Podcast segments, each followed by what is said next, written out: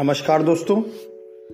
परम पूज्य श्री श्री रविशंकर जी की ज्ञान श्रृंखला से आज जो ज्ञान पत्र हम सुनने जा रहे हैं, उसका शीर्षक है, अहम केवल एक अणु है। गुरुदेव कहते हैं, तुम्हारे अंदर का मैं, यानी अहम, एक छोटा सा अणु है।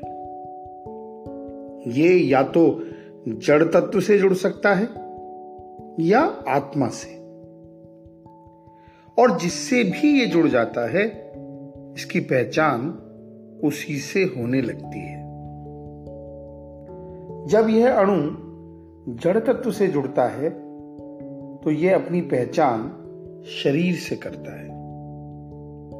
और अगर यही आत्मा से संबंधित हो जाता है तो यह परम आत्मा से पहचान करता है। जब यह अणु, यह अहम, भौतिक संसार से जुड़ता है, सांसारिक हो जाता है और आत्मा से जुड़ने पर दिव्य हो जाता है।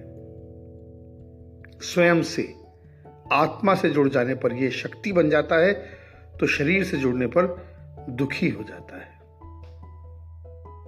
देखो, एक विशाल अणु संधान केंद्र में एक छोटा सा अणु ही है जिसका विस्फोट किया जाता है। इसी प्रकार हमारे संपूर्ण शरीर में मैं का केवल एक छोटा सा अणु ही है। और जब इस मैं का विस्फोट होता है, तब आत्मा स्वयं प्रकाशमान होती है। प्राय हम कहते हैं, मैं दुखी हूँ या मैं प्रसन्न हूँ।